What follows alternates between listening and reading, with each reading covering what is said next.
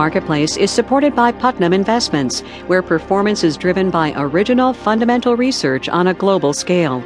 This is Putnam Today.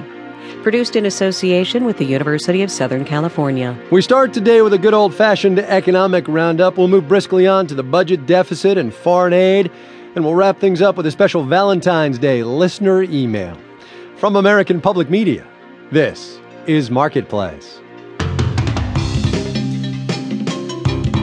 Marketplace is supported by Reputation.com, helping businesses and professionals monitor, protect, and improve their online reputations. Reputation Defender is now Reputation.com. And by Chevrolet, maker of the new Volt, which plugs in anywhere and goes everywhere. Available in select markets. Details at ChevyVolt.com. From the Frank Stanton Studios in Los Angeles, I'm Kai Ryssdal. It's Wednesday today, the 16th of February. Good as always to have you with us. There are days in the business news cycle when you just have to stop and take a reading, figure out what the economic indicators are saying and what they mean in the grand scheme of things. Today's Exhibit A is a little number we like to call the Producer Price Index, also known as wholesale inflation.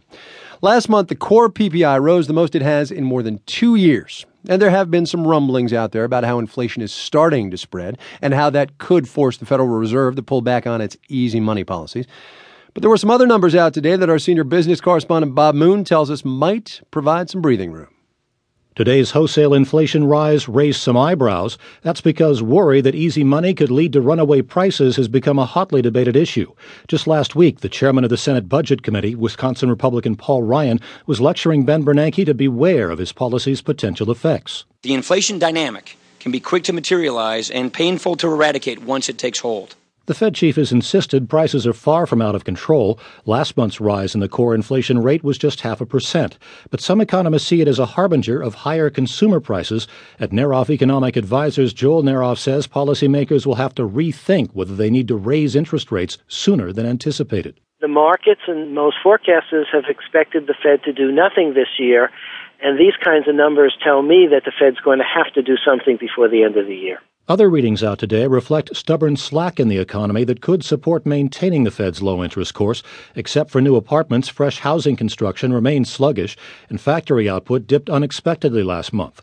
Bernanke made it clear last week those kinds of numbers remain his focus. I don't think anybody can argue that our economy is overheated, that it's growing too quickly, that it's short of resources. Never mind reports that businesses are aiming to raise prices in the coming months. MFR financial economist Joshua Shapiro doubts that will stick there's a big difference between what a company hopes for and wishes for and what they actually end up getting consumers to pay. I don't think consumers are in any position or mood to start paying considerably higher prices. Minutes from the last Fed meeting released today see consumer prices rising at the most by 1.7% this year, still below the target. We get January's consumer inflation numbers tomorrow. I'm Bob Moon for Marketplace. Apple announced this week it's going to let media companies sell subscriptions for the iPad. Long awaited is a fair characterization for that development, but Marketplace's Steve Henn reports a lot of publishers aren't happy about it at all. If you buy an app like Angry Birds for your iPhone or iPad, Apple takes a 30% cut of the price right off the top.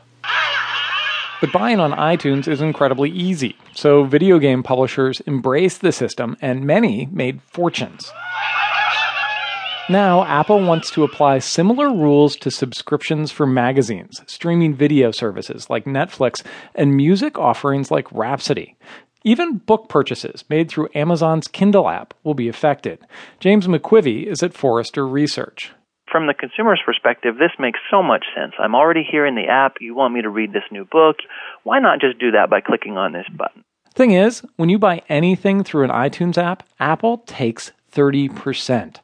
So companies like Rhapsody and Amazon that were already selling subscriptions through their apps and keeping all the money are furious. Starting in June, if they want to have an app, they're going to have to give Apple its slice.